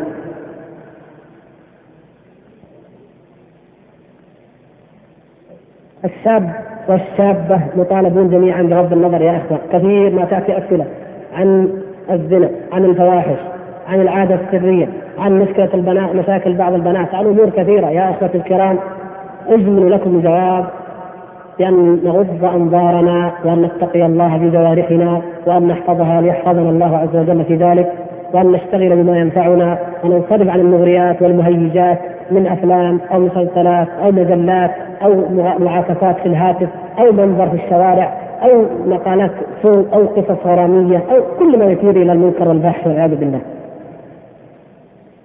الله المستعان. قلوب قاسية نسأل الله أن يعفو عنا نعم. هذا أخي يشكو من ضعف الإيمان وكلنا ذلك الرجل يا أخي فعلينا أن نتعهد إيماننا ونسأل الله سبحانه وتعالى أن يقوي إيماننا وإيمانك. كيف نحفظ الجوارح؟ اتق الله فيها واعلم أن السمع والبصر والفؤاد كل أولئك أنت عنه مسؤول. المساهمة في الشركات التي تذكر ما بيناه في الحديث عن الشركات إن كانت شركات ربوية كالبنوك وأشباهها فلا يجوز وإن كانت شركات أخرى للعقار أو للإنشاء أو للتعمير فلا بأس لكن بشرط وهذا هذا أذكر به الإخوة أن الواحد منا لا يكون سلبيا. أنا ما أمانع ترى أن الواحد يساهم ويحضر الجمعيه العموميه أو يحضر في أي مكان ويقول نريد حكم الله ولا نريد الربا. وخذ هذه الأموال من البنك واعملوا كذا يعني فلو لو, لو كل شركة ساهم فيها خمسة عشرة خمسة عشر أو من المساهمين فيها الطيبين قاولوا في المجلس. واقاموا الحجه وكتبوا لوزارة التجارة وهكذا لتغيرت أحوالنا إن شاء الله تغير ولو ولو تخف لأنه كما قال شيخ الإسلام رحمه الله إن واجبنا هو إيش؟ تقليل المفاسد أو تعطيلها وتكميل المصالح أو يعني آه، تحقيقها إما أن نحقق المصالح أو نكملها وإما يعني أن نأتي بأصلها أو نكملها وإما أن نعطل المفسده كلية أو نقللها إن لم نستطع تعطيلها فلا بد من تقليلها. حكم الأناشيد التي تطرح في التسجيلات والتي فيها قوة من حيث الكلمات واللحن. الحقيقة أنا قد تكلمت في هذا يعني مرارا أنا يعني أريد من الإخوة أن يفرقوا بين حكم الشيء شرعا وبين أنه قد يحف به أمور تبيحه أو تجيزه غير مجرد الحكم. لاحظتم في أشياء لا شك مثلا كون الإنسان يخرج يجلس يذكر الله يشم الهواء في الطريق ماشي مثلا. نقول له طيب جائز هذا خروج ماشي. لكن كونك تخرج تتعرض لفتنة النظر إلى النساء يجعل يجعل خروجك من البيت لا يجوز. ما هو لأن الخروج حرام؟ لأن النظر. وهكذا. إذا كان في هذا الاناشيد إشغال عن القرآن. إذا كانت لكبار سن أنا أستحي واتعايز جدا وأعيد من أراه كبير سن ويسمعها أو ينشدها. إذا ينشدها عاد طبعا اشد هذا كبير وتنشد. هذه ممكن. إلا في الحالات التي حالات الجهاد حالات كما كان في عهد الصحابة لها ظروف معينة. فأقول الحكم كثير من العلماء قد تكلموا فيه وما أظن فتاوى في هذا إلا معلومة لديكم ما عندي فيها جديد لكن أحب أن أنصح الإخوان بشيء بهذه المناسبة. اذا واحد ما أطاعنا مركز صيفي ولا أخ ما أطاعك وقال بحط نشيد ولا مدرسة ولا شيء. تقوم تتهمهم في عقائدهم؟ قصة عجيبة ذكرها شيخ الإسلام رحمه الله أذكر لكم المرجع في هذا في منهاج السنة في الجزء الرابع صفحة 150 من الطبعة المحققة. يعني كلام عجيب ذكره شيخ الإسلام. الإمام الشافعي رحمه الله هو من تعلمون حتى قيل إنه مجدد عصره وقرنه. الإمام الشافعي حد من أحد منا يجهل فضله وعلمه رضي الله تعالى عنه. هل يمكن لأحد أن يتهمه ببدعة؟ رضي الله تعالى. اتهمه بعض الناس بالبدعة. وهذا موجود. يقول شيخ الإسلام اتهم بالبدعة. بدعة إيش؟ بدعة التشيع بدعة الروافض. سبحان الله. الإمام الشافعي يكون رافضيا. أعوذ بالله. لماذا؟ قالوا لأنه يرى الجهر بالبسملة والقنوت. والرافضة تفعل ذلك. فبغى بعض الناس واعتدوا وقالوا ما دام الشافعية والشافعي يشابهون الرافضة في الجهر بهذا فهم منهم؟ جعلوهم منهم. سبحان الله. هذا بغي هذا عدوان. فإذا رأيت أحد مثلا يعمل مثل هذا العمل من إخوانك من أهل السنة من يريد الحق لا تقول أنت صرت صوفي أنت من الصوفية أنت كذا. تلحقه بطائفة مبتدعة لأنه خالف في هذا. وإن كان ربما له اجتهاد ربما يرى أنه في جائز وأنت ترى آه، محرم. فأذكر الاخوه بهذا وأحيل من هذا المرجع لأنه لأن قضية مهمة وهي الإسراع أحيانا في التهمة بغير بينة والاختلاف الذي يصحبه الهوى. الاختلاف في الأناشيد والتمثيليات في كثير من الأحيان أنا أرى أنه يصحبه نوع من الهوى. اما مجرد معرفة حكم الله فيها فهذا سهل. يمكن ان نتفق عليه. يمكن أن نفترق فيه على قولين. والغالب والحق في مثل هذه الأمور كما ذكر شيخ الإسلام رحمه الله في مواضع منها ما ذكرنا في الاستقامة قبله بقليل الغالب في مثل هذه الأمور أن الحق مع من يفصل. مع من يفصل. ليس مع من يحرم مطلقا ولا مع من يثبت مطلقا. فصل الحرام من الحلال في في هذه الأمور تجد الخير إن شاء الله. أما من يحرم شيئا من أساسه وغيره يخالفه من أساسه فلا بد ان ذلك الغير وجهة نظر. ما دام داخل دائرة الاجتهاد فليقدرها.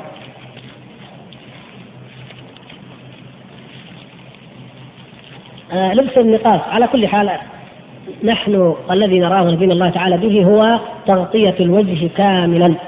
وما نراه الآن سمي نقابا أو سمي لساما أو كذا المشاهد والواقع المحسوس الآن أن فيه نوعا من الفتنة. ما أظن أحد ينكرها.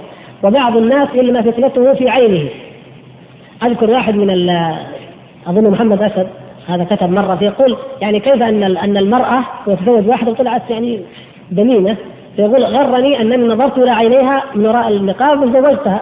ها؟ حتى قال بعض الناس قال يعني أكثر من هذا على سبيل النكته يقول حتى لو جئنا بعمد ونقبناها يقول تشوف لها حلوة يعني المقصود إيش؟ الشيطان يزين يزين ما ما ترى من ظاهر الأعضاء يزين الشيطان الباقي ويحسنه لماذا؟ لتستديم النظر فتقع في قلبك الشهوة فربما وقعت في الفاحشة والعياذ بالله لكن ليس هناك اسلم من استئصال الشر من جذوره وسد الذرائع من أصلها وذلك بإخفاء البدن كله فلا يظهر منه شيء وهذا هو حقيقة الحجاب وكماله.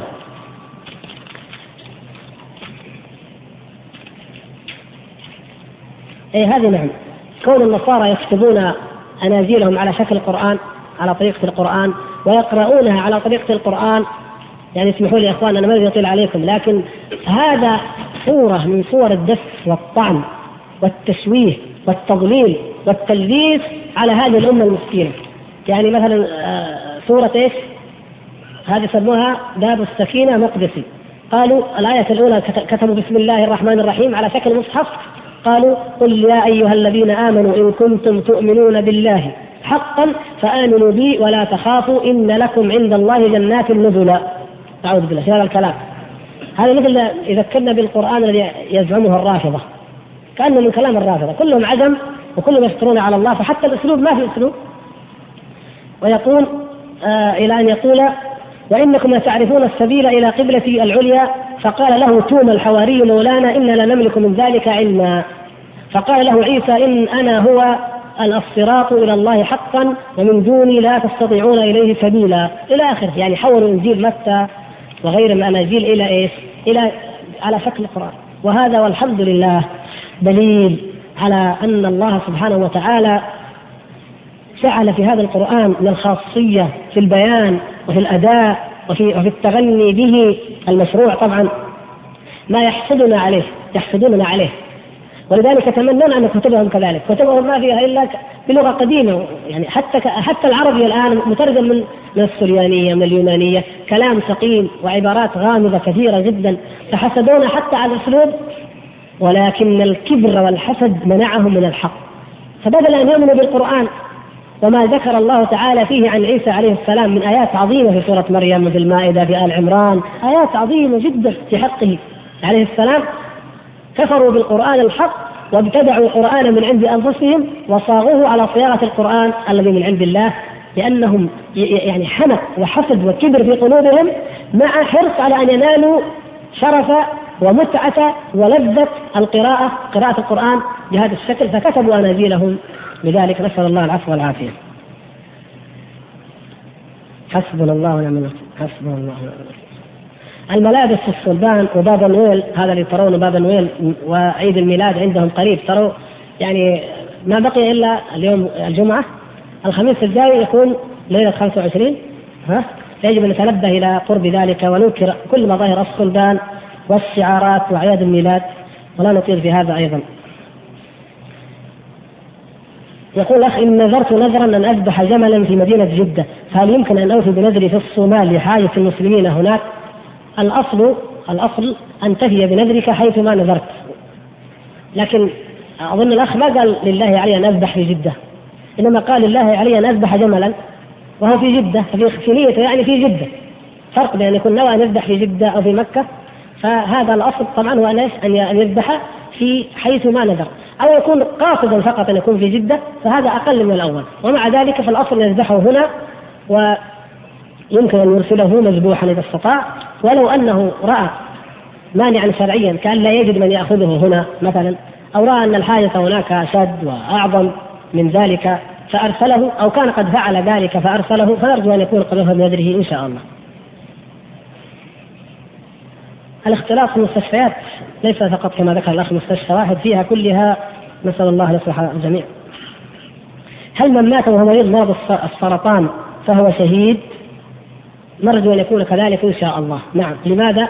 لأن الشهداء كما قال صلى الله عليه وسلم شهداء أمتي كثير وقد جمعهم الإمام السيوطي رحمه الله رحمه الله فوجدها 24 أكثر من 24 صفة منهم المطعون والمبطون والميلاء المرأة التي تموت في الولادة فالمطعون الطاعون أو المبطون المصاب في بطن نرجو أن يدخل في ذلك إن شاء الله.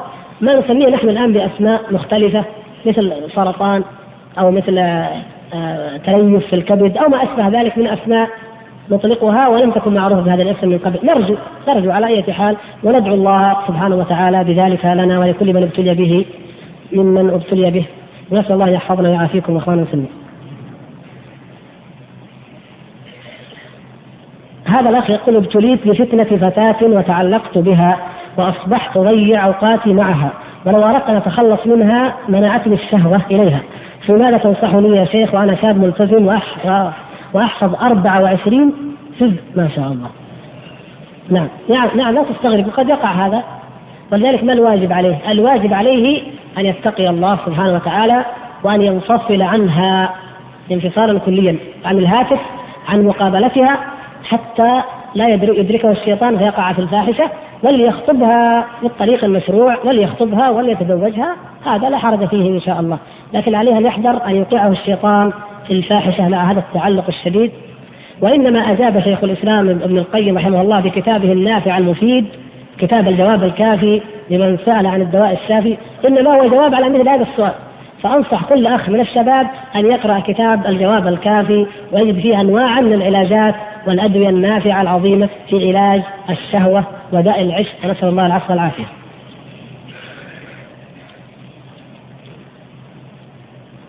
الكتب حقتنا إن شاء الله بعدين نطلعها بإذن الله إذا يسر الله.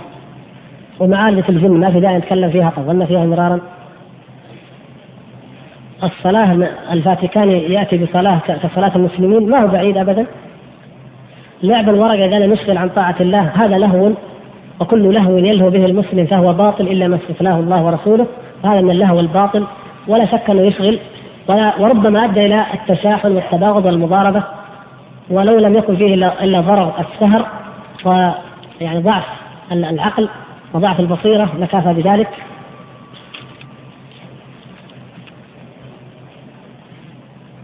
طيب. حقيقة ما يجري في مصر. يقول الأخ نسألك عما يجري لإخواننا في مصر. هل هم فعلا إرهابيون متشددون؟ وماذا تعني هاتين الكلمتين؟ وإذا هم يعني الله على ما نحسبهم مسلمون إن شاء الله على ما إن شاء الله لا تشبكها إن وحدها وشاء وحدها يا أخي. فلماذا لا نقف معهم ونؤيدهم؟ تقدر؟ ونشد من أزرهم أليس المؤمنون إخوة؟ إذا تقدر نعم قف معهم ولو بكلمة تلقيها في مسجد ليسوا بإرهابيين ولا متطرفين ولا متشددين ولا شيء من ذلك. التنظيم هذا الأخير يسمونه تنظيم حزب هذا حزب سري. زي ما يشاع في كل مكان تنظيمات وخلايا عقودية وسرية وكلام. إيش هو هذا التنظيم الخطير الخفيف؟ قالوا هذا اسمه العائدون من أفغانستان. هذا هو تنظيم ولا هي فعلا كل من يرجع من أفغانستان يمسكوه يقولوا أنتم من العائدين. طبعا هم من العائدين من أفغانستان. طبيعي فاذا يعترف من العائدين من أفغانستان؟ والجواب عليه تأشيرة باكستان. اذا أنت من العائدين من أفغانستان فأنت ما بين الإعدام وسجن خمسة عشر عاما.